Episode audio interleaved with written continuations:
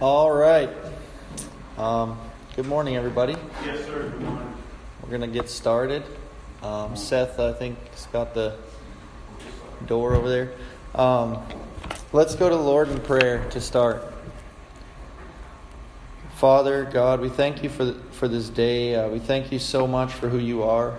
God, we thank you for uh, the opportunity to come here today and to worship together and to seek you together and to seek to understand as much about you as you've given us to understand in your word, Lord. And I do pray that you would give us wisdom and I just pray that your Holy Spirit would come and help each of us to understand your word, to love you more, and to just really um, have these things, these truths come to life and to come to light in our hearts. And uh, God, I do pray that um, you would just protect us from the enemy and from distraction and from all manner of things that can take away from us understanding and loving your word and appreciating what we have to see here today. So I pray this in Jesus' name. Amen. So, this, uh, in the first lesson of our series on the decrees of God, I talked about the biblical basis for the teaching, and then I also kind of introduced this concept, I guess, from the Catechism. And so the last time we were together, we spent the morning looking at some of the attributes of God and some of the characteristics of God and His nature and how these things help us to better understand and navigate this topic. And so, as you know, I did not um, comprehensively do that, but I did it in such a way as to pick out certain aspects that were important. And so, a quick review would be we, we looked at the Trinity and we looked at the fact that the triune God has made an eternal covenant of redemption in which God has chosen to create the world, in which He's chosen to seek and save lost sinners for His glory. We looked at the fact that the triune God is a covenantal God, and His eternal decrees, those uh, purposes that He has in Himself from eternity, are connected to this fact, and how important it is to understand who our God is as a triune God. And then after that, we looked at the fact that God is immutable. Immutable means never changing, He doesn't ever change. And this means we're really grateful about this because it means that His his decrees or his purposes are not just possibilities or like ideas or potentialities, things that might come to pass, but instead they're guaranteed promises. They're certain, and we can trust God in his certain decrees. And then uh, the last thing we looked at is we looked at the fact that God is good, just, true, and wise. We looked at his character in the ways that we can understand. His, his purposes are always for good, there's no iniquity in him. So even when it seems to us from our limited perspective as if God is not being like good in our view, the reality is that God is always good, no matter what. And so the Bible teaches us that when man or Satan or demons mean something for evil, God always uses that for his good. Okay, that always uses that for his glory. And so that was the whole summary of our lesson last week. And if you weren't there, please go back and listen to it again. But uh, in the meantime, we're moving on to the next lesson. But before we do, let's just first review the questions and answers. So, first of all, I'll read the question, then you guys can all read the answer together. So, what are the decrees of God? The decrees of God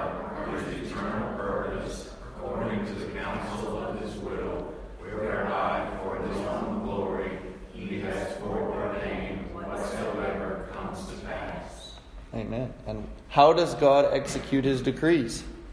God executes his decrees in the works of creation and providence. Thank you all. So now we're going to dive into today's lesson, okay? And today's lesson has to do with what's called incomprehensibility. So it's all about the topic of mystery and the higher and more glorious thoughts that God has in comparison with us as human beings.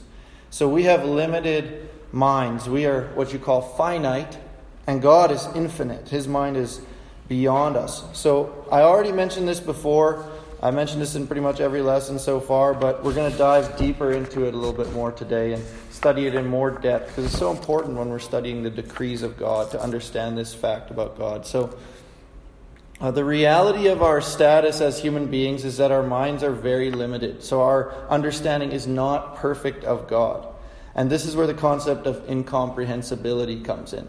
Okay? So, does anyone here know what incomprehensibility means? Unable to be comprehended. Yeah. So I think we might, I think I might have asked you that before. I can't remember, but either way, it's not it's not too complicated. It's unable to be comprehended, but it's important to realize something about this. It does not mean that you can't know anything about God. Okay. So incomprehensibility means that it's there's an element, element of unable uh, inability to comprehend God, but it does not mean that we can't understand anything about God, and it, it just means that we can't fully understand everything. So I hope that makes sense to you. Uh, it's, it's, we can reveal a certain amount about God, but we can't understand every last detail, every last thing about Him. So that's where people might go wrong with that word, right? Is they might say incomprehensibility. Well, I can't know anything which then means the whole Bible is useless, uh, Christianity makes no sense, and so forth. So let's prove this idea biblically the fact that, there is, uh, that, that God is incomprehensible. So the first verse we look at is Deuteronomy 29 29. And I've mentioned this, I think, in each lesson so far. It says, The secret things belong to the Lord our God, but the things that are revealed belong to us and to our children forever that we, that we may do all the words of this law. So there's these certain things that are secret, those belong to God, and there's certain things revealed, put forward for us and for our children forever. And then there's 1 Corinthians 2:11. I mentioned this one before as well, but such a good verse. No one comprehends the thoughts of God except the Spirit of God. Okay, so the only way that you can fully understand God is if you are God and then the only way for us to receive anything from God in a real, meaningful sense is through the Holy Spirit in, a, in that regard. And so, 1 Timothy 6, verse 15 to 16, adds to this idea of God's incomprehensibility. It says, He who is the blessed and only sovereign, the King of kings, the Lord of lords, who alone has immortality. And then it says here, it says, He, he dwells in unapproachable light. There's this unapproachable aspect to God, whom no one has ever seen or can see. No one has ever seen or can see. To him be honor and eternal dominion. Amen. So you have a clear indication there that God in His Word is teaching us that this element of incomprehensibility. There's not, not every aspect of God is knowable. Isaiah 40, verse 28 says, the everlasting God, the Lord, the creator of the ends of the earth, neither faints nor is weary. It says, His understanding is unsearchable. His understanding is unsearchable. And, um, and so we understand there, that basically means there's some aspects that He's revealed that are searchable, and there's some aspects in His knowledge, His understanding, the way He thinks and does things that is just unsearchable for us. We can't look into it. And then the ultimate famous one that I've read a bunch of times For my thoughts are not your thoughts, neither are your ways my ways, declares the Lord. As the heavens are higher than the earth, so are my ways higher than your ways, and my thoughts than your thoughts. So this is just a summary, a little sampling of the doctrine of incomprehensibility. There's so many verses in the Bible, there's so many facts in Scripture that bring this forward, but I can't go through them all right now. But this is just a sample that proves what I'm saying that God has given us a certain amount of things to know. He's given us things about Himself that we can know, and then there's other things that are beyond us. And like I said, this has been said in pretty much every lesson so far, but it bears repeating. So whenever you're dealing with the decrees of God, this must be hammered into our heads. This fact that God's ways are higher than our ways. So the decrees of God are one of those areas in which we must content ourselves with knowing and understanding as much as God has given to us to understand right? And, and the Bible says we must not go beyond what is written. We must not try to go beyond what God has given to us in His Word. Okay, so this is this reality of incomprehensibility is proven to us. So this um, quote right here is very helpful in understanding kind of a good image. I thought it really helped me to come to grips with incomprehensibility or who God is and the way that God is different from us. I'll read it to us. Um, this illustration really helps us to understand how holy and different God is. So, it says here, this guy's name is Matthew Barrett. He's a Baptist um, theologian, says, No one can know or see the very essence of God. He is so glorious and his glory so infinite that we would be consumed. He is like the sun. If we look at the sun straight on, our eyes will burn and our sight will be lost. Should we dare to approach the sun, we will be disintegrated before we can ever lay a foot on its surface. And this is the key right here, I think. The proper way to experience the sun is through its effects. Its rays warm us and its beams give us light where there is darkness. But to look at the sun, no way, that's impossible. Right? To look at the sun is impossible. But but yet the sun has so many benefits, so many ways that it impacts us, and so many things we can know about it and appreciate about it. But there's certain distances to the sun that we can never come. There's certain ways we can look at the sun that we could never do. In fact, that would kill us, that would harm us, it wouldn't do us any good. It's the same with God. God gives us light in the Word of God, He gives us light to our eyes, and, and He gives us an experience of His love, and He gives us all these things. But the reality is, we need to stay within that light. We need to stay within what He's given us to know. Stay within experiencing Him through these ways that He's ordained for us to do so, right? And not not through some of our own methods or our own ideas of it. So, this is really, I thought this was an incredibly helpful way to think about this concept, right? This sun image. I hope this sticks in your mind as much as it did for me. And so then I have found another really good quote regarding incomprehensibility from Matthew Barrett as well. And he says here, he says, God's Word, the Holy Scripture, opens the door for us to have a true knowledge of God and then get this yet the more we know, the more we realize we don't know. Isn't that interesting? You go talk to maybe the most godly 80 year old man you can find on earth, and he's going to tell you, man, there's some things I don't know about God. You go talk to the most wicked person on the street here who thinks they know everything and have never studied God's Word, have never prayed, and they're going to speak with so much confidence that they know exactly who God is and exactly what He should be like right? Meanwhile, this guy, this old man says, Man, there's so much I don't understand, but there's so much worship there, right? There's so much to be experienced in this God. And this reminds me of one of my favorite verses, especially as a seminary student. It's a place where a lot of people think they know a lot of things. And so this was one of my go to verses when I was there. It says, If anyone thinks that he knows anything, he knows nothing yet as he ought to know. That's pretty good, eh? I mean, I'm not standing up here. Obviously, I believe we can think we know certain things. Like, I mean, I'm standing up here telling you a bunch of facts.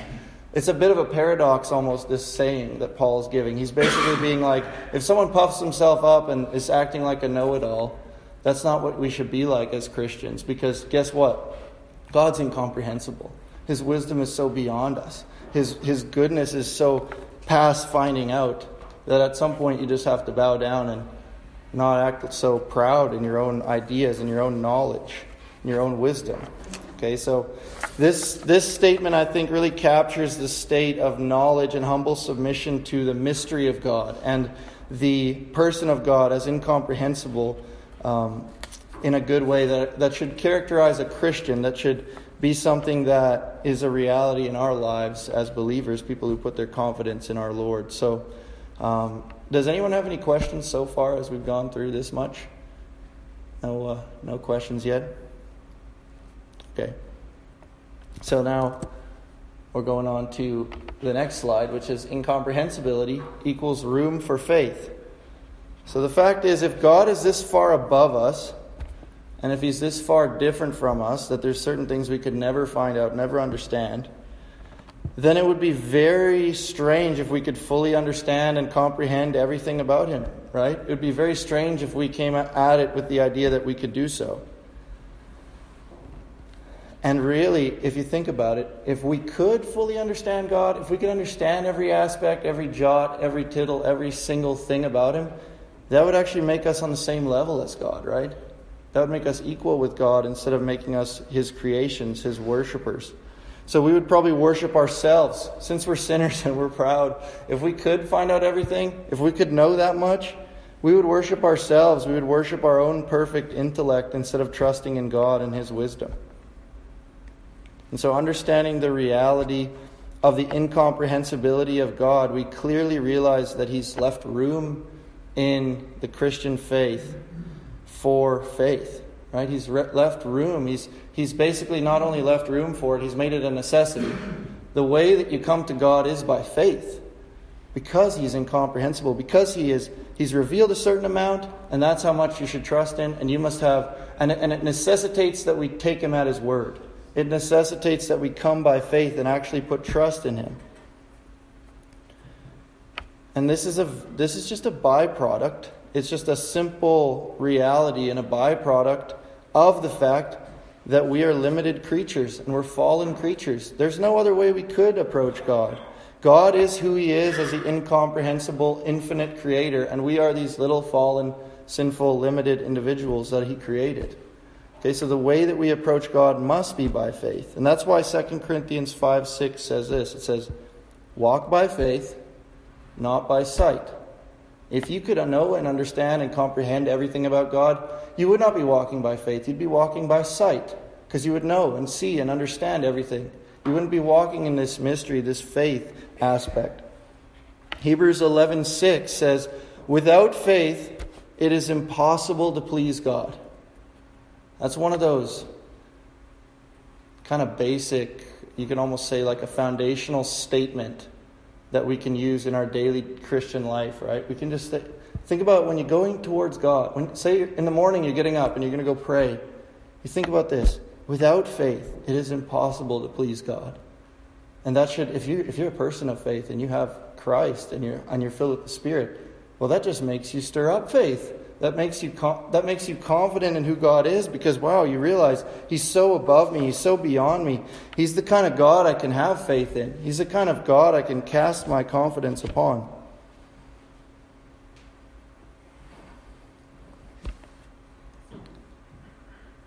At the end of the day, um, we do need to continue to seek the truth. Okay, we need to continue to seek in Scripture. We need to continue to study God's Word.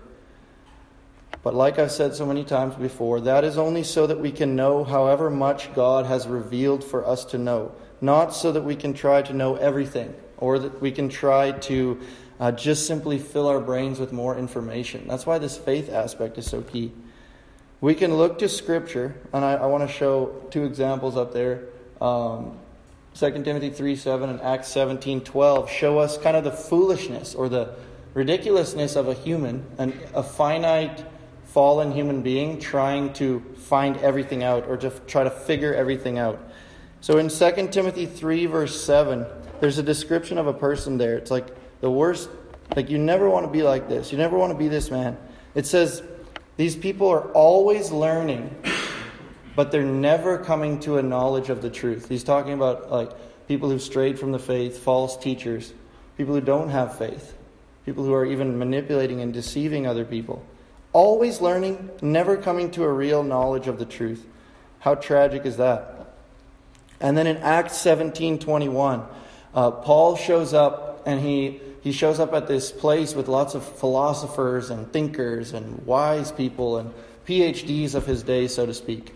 And he's talking to them. And it describes these men in a certain interesting way. It says all they did all day long is they sat around waiting to hear someone tell them something new. That's all they did. They just wanted to hear something new for the sake of hearing a new thing. Right? This, these are the kinds of foolish ways of being that we don't want to have. But what, what God does when He's incomprehensible and when He is so beyond our finding out, but He's given us this limited and fixed and true revelation of Himself in Scripture, is He gives us everything we have to know. He tells us where to find it. We don't have to be like a guy who's always learning and never coming to a knowledge of the truth. We don't have to be like a guy who's just sitting around all day constantly hoping to hear something new. We can go to the Word. Yeah, we're going to hear new things, but ultimately we're going to get to express our faith in God. We're going to get to worship God. We're going to get to enjoy God, and we know where to go and what to where to look to find truth. So yeah, one other thing I want to stress is you want to answer the question why is it impossible to please God without faith? Like why? And it's because to not have faith is to not trust Him and acknowledge that He knows better than you do. It's, to not have faith is to think that you can figure him out. To not have faith is actually to think you know better than him. And of course, that's not pleasing to you. Well, think of, a, think of any of you who have children. When your son or daughter thinks they know better than you, does this please you? Richard, does that please you when your sons and daughters do that? No. I'm not saying that they need to have faith in you, but in a sense they do, right? They have to trust that you know better for them than they do. It's not a very good, uh, it's not a very good thing to have happen. So, that also, interestingly enough, is why people who don't have faith always, without, without question, they always revert to idolatry, right? Because they don't want to trust in a God who's beyond them, who knows more than them, who knows better than them. So instead, what they do is they make a little God who they can carve out of wood, or they can chrome shine on their truck, or they can uh, look at in the mirror if they're obsessed with themselves, and they can control that God, right? That God's within their grasp. That idol God, they don't have to have faith to worship that God. They can just have that constantly under their control and nice and, and neat and tidy, and it'll never offend them and it'll never do anything, right? Because it's an idol. But the real true God, He speaks into your life, He changes you, He confronts you, He requires things of you, He asks you to have faith in Him. Right? All these things that the real true God does that, that an idol never does. So these people will, if they lack faith, that's our inclination, right? We're Christian. Doesn't mean we don't sometimes revert to our old idolatrous habits, right? the minute you start to revert to some old source of comfort or some old source of uh, peace or whatever it was that brought you peace or does bring you peace that isn't God, it's just you trying to get control of things. It's just you trying to basically um, bring God down to your level, decrease his incomprehensibility and his grandeur and his amazingness. Fit him into your limited human mind. That's what idol worship is. And we need to detest that. We need to try to have faith in God. We need to trust God to stir our hearts. Go into His Word, pray to Him, beg Him to increase your faith. Right? Lord, I believe. Help my unbelief. Right? Lord, I believe. Help my faith. Strengthen my faith increase my faith. And so, with that said, Deuteronomy 29 29, like I read at the beginning, about the secret things belong to God, but the things that are revealed belong to us, right? It told us that there are certain things we can know. So we know now there's certain things that we can know. And this is important to keep in mind. When I'm talking about faith, is I'm not talking about blind faith. Right? I'm not talking about blind faith. People often chuck this word around blind faith. A Christian doesn't have blind faith. They do have, there's a real sense that you can talk about a leap of faith sometimes in your, in your, in your Christian walk. There's sometimes where, for instance, it says in Scripture, Abraham left his home not knowing where he was going. Like you got to admit that's a bit of a leap of faith, right? There's a there's a sense in which he's going into the unknown and he's trusting God to lead him and take care of him. And that's that's really if we're honest every day of our Christian life. You don't know what's going to happen five minutes from now. You don't know if your plans to stay at this job or do this or that or the other thing are going to last. You have no idea about those things. But there's this element of a leap of faith. But it's not blind. Okay? It's not blind because always remember that when we have to make a decision or when we have to plan for the future or when we have to do these things, any leap of faith we're taking is not into blindness. It's not blind faith. It's not into the unknown. If you're a Christian, if you know God, if you've studied His Word, if you understand what He's like, then what you're doing is you're leaping into the arms of your loving God.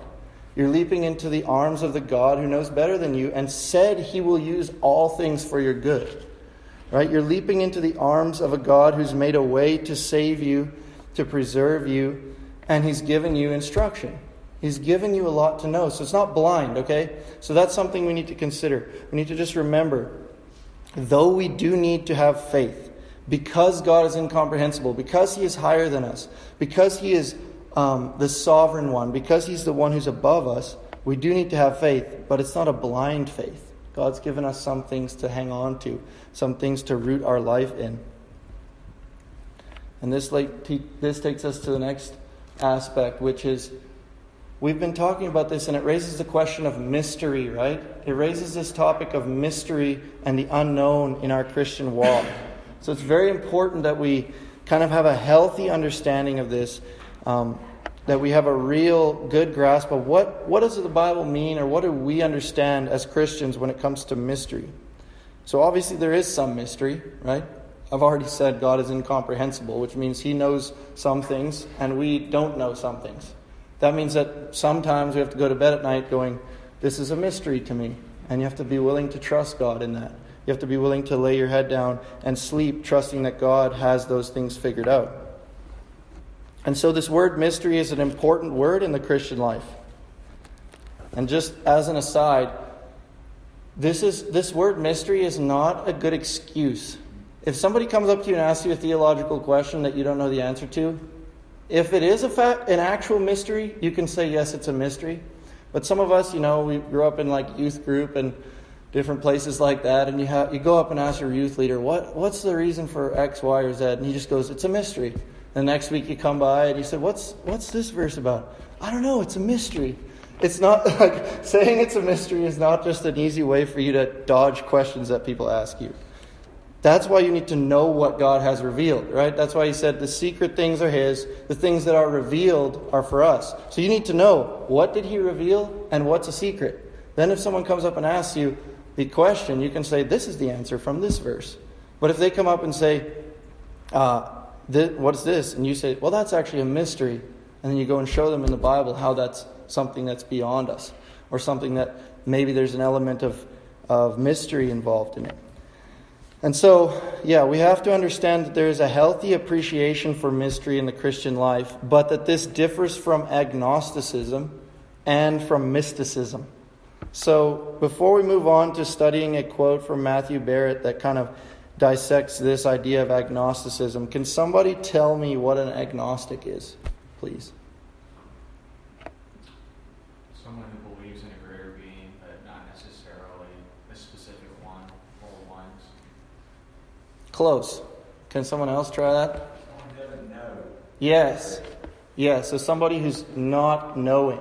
Somebody who does not know if there's a if there's a God, who does not know if there's divine. So they're they're kind of taking a cop out and saying, you know, there's all these different options, and I'm going to say I don't know. It's not that I believe; it's just that I don't know if I do. It's just kind of like a step back.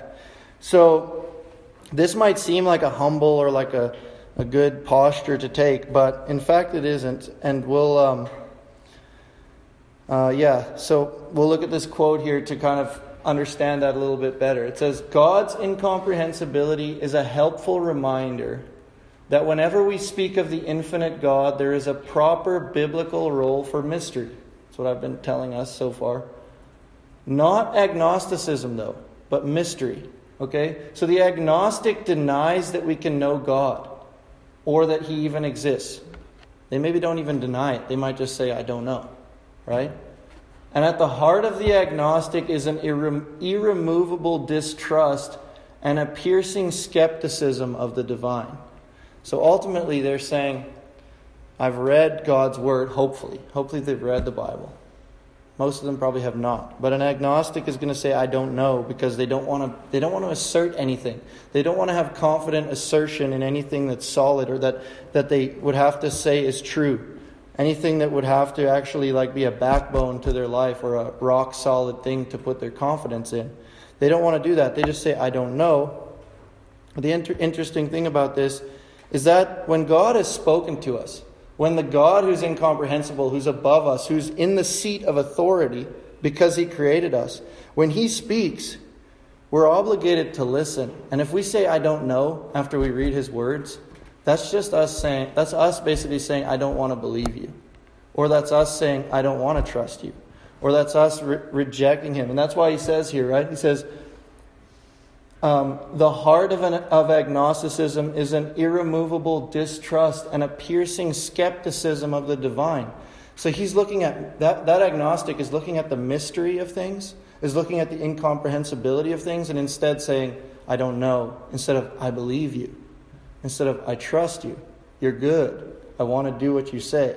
Right? So we can understand when we have a healthy appreciation of mystery, we're not trying to go this route. We're not saying be agnostic about things. Don't, don't say just, I don't know, but say, God has given me a certain amount of things that I definitely do know, but there's certain things that, I, that, that are beyond me. That's the way, that's the disposition of a Christian. And so the other kind of pitfall that I want to cover, there's agnosticism, and then there's also mysticism. Okay? So there are others who are religious people. So the agnostic says, I don't know. But the mystic says, I am religious. I am a believer. I do believe in God. They boldly claim to believe in God, but they refuse to believe that there are certain things that can be known about Him. A mystic often will reject the concept of dogma or like solid truth or scriptural, kind of like rock solid concepts. They think that they should not have to be bound by these things like doctrines or like rational certainties, things that you can think through in your mind with your brain and come to a conviction about. So these people are what we call mystics. So it's very difficult, admittedly, and you're probably thinking, if you've studied this at all, you're probably thinking, maybe that's kind of. I'm trying my best to kind of lump mysticism into one kind of category. It's very difficult to define it or to lump it all together into one group because it's so prevalent in so many religions, it takes so many different shapes. It even finds itself evident in people who don't even claim to be religious sometimes. This mystical kind of mentality, spiritual but not religious in their mind. But at the base of this uh, idea of mysticism is a denial of the truth or of the doctrinal aspects of the faith, these aspects that keep us anchored, that keep us fixed on the true God.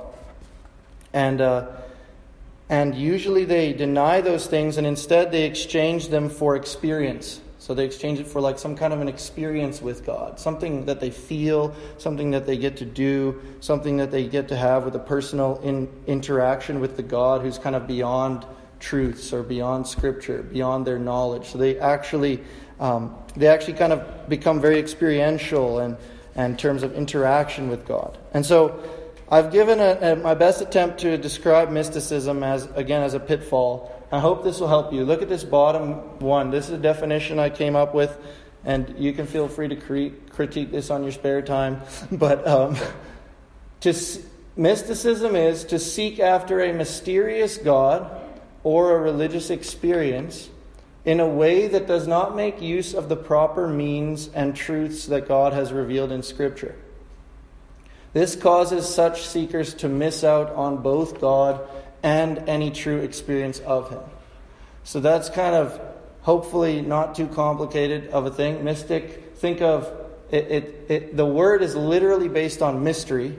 So they're almost abusing this concept that I'm describing, right? I'm talking about a healthy understanding of mystery.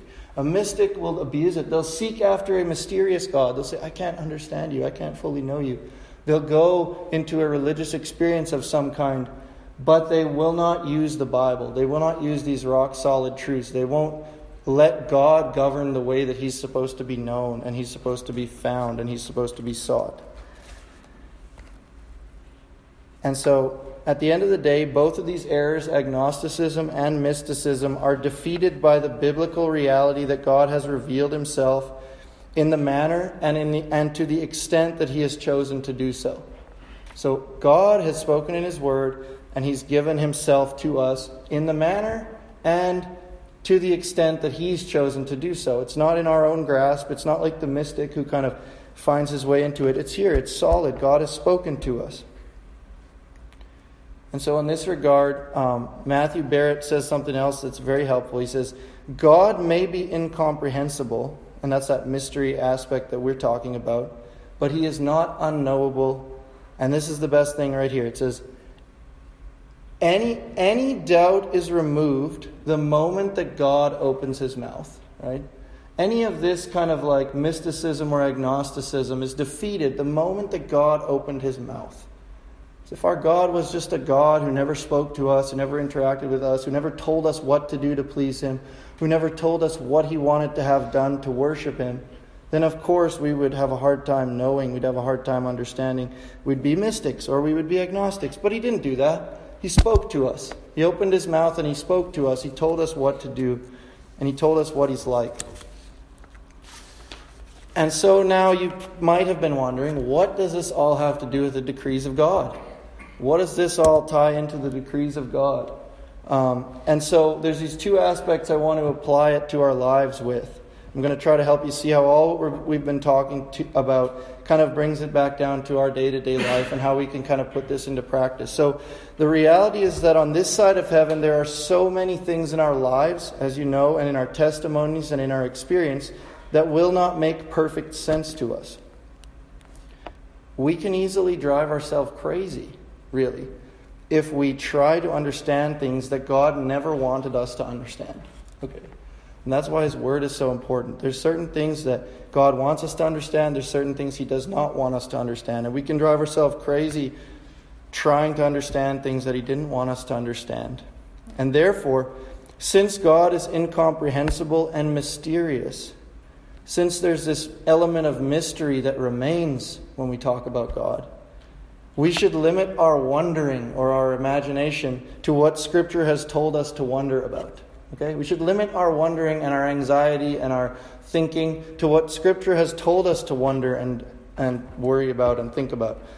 Not, you shouldn't really worry about anything, but you get what I mean. Um, so, um, so trying to understand God's decree, right? The fact that He has planned all things whatsoever that come to pass from eternity is only well done, is only done properly to the measure it, to the extent that we do so to the way that He's revealed it to us, right? And I've repeated this over and over. And going beyond that is to go too far. To go beyond that is to stray into things that don't belong to us. So, the interesting thing is that anyone in here who's a Christian has probably already seen that God has worked together for their good.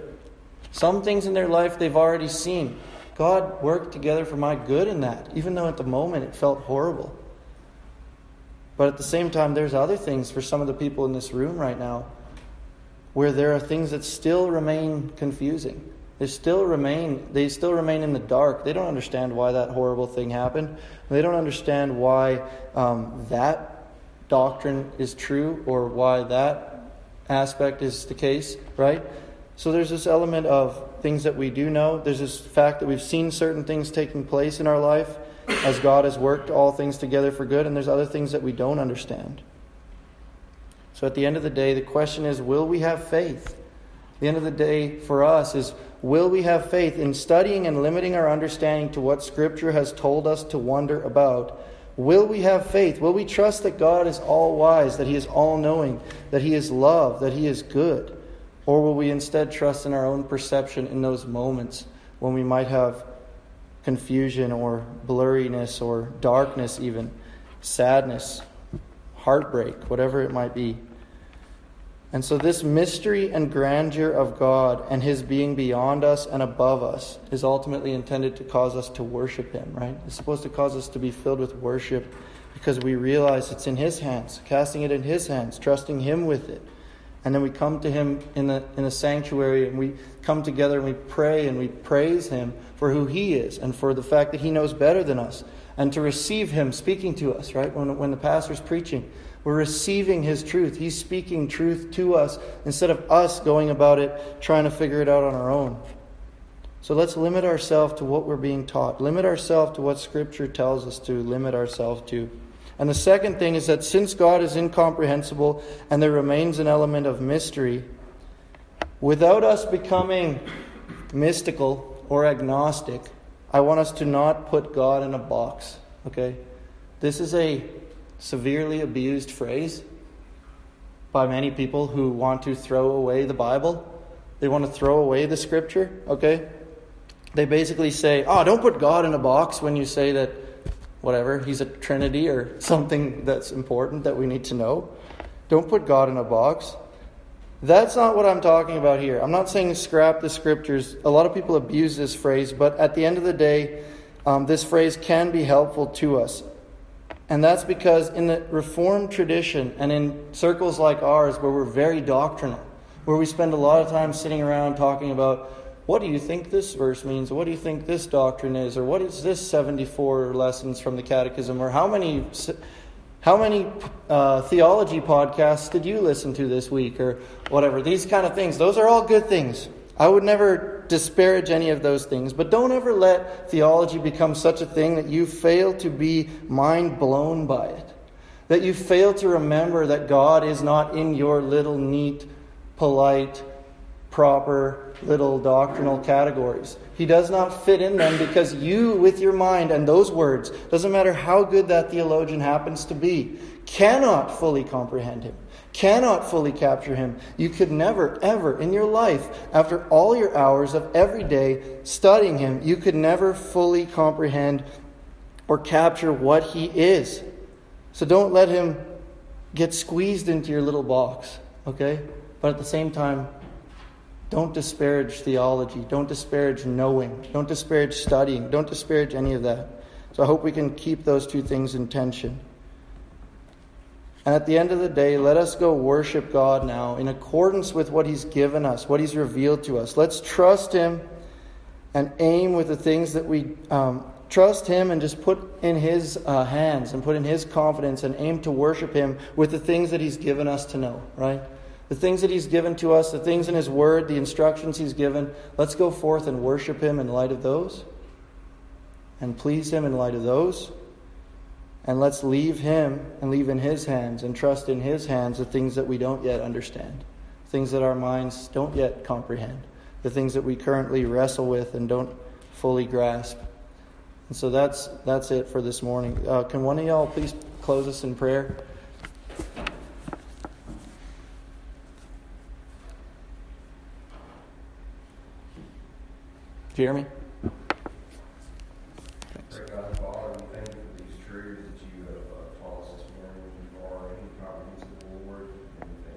that you have uh, chosen to reveal certain truths to us, Lord. We pray that we might not read between the lines, but that we might stay within the bounds of your Scripture. I pray, Father, that you might be with us as we go and worship you this morning, Father, that you might help us to truly see you and understand you. In your name, we pray. Amen.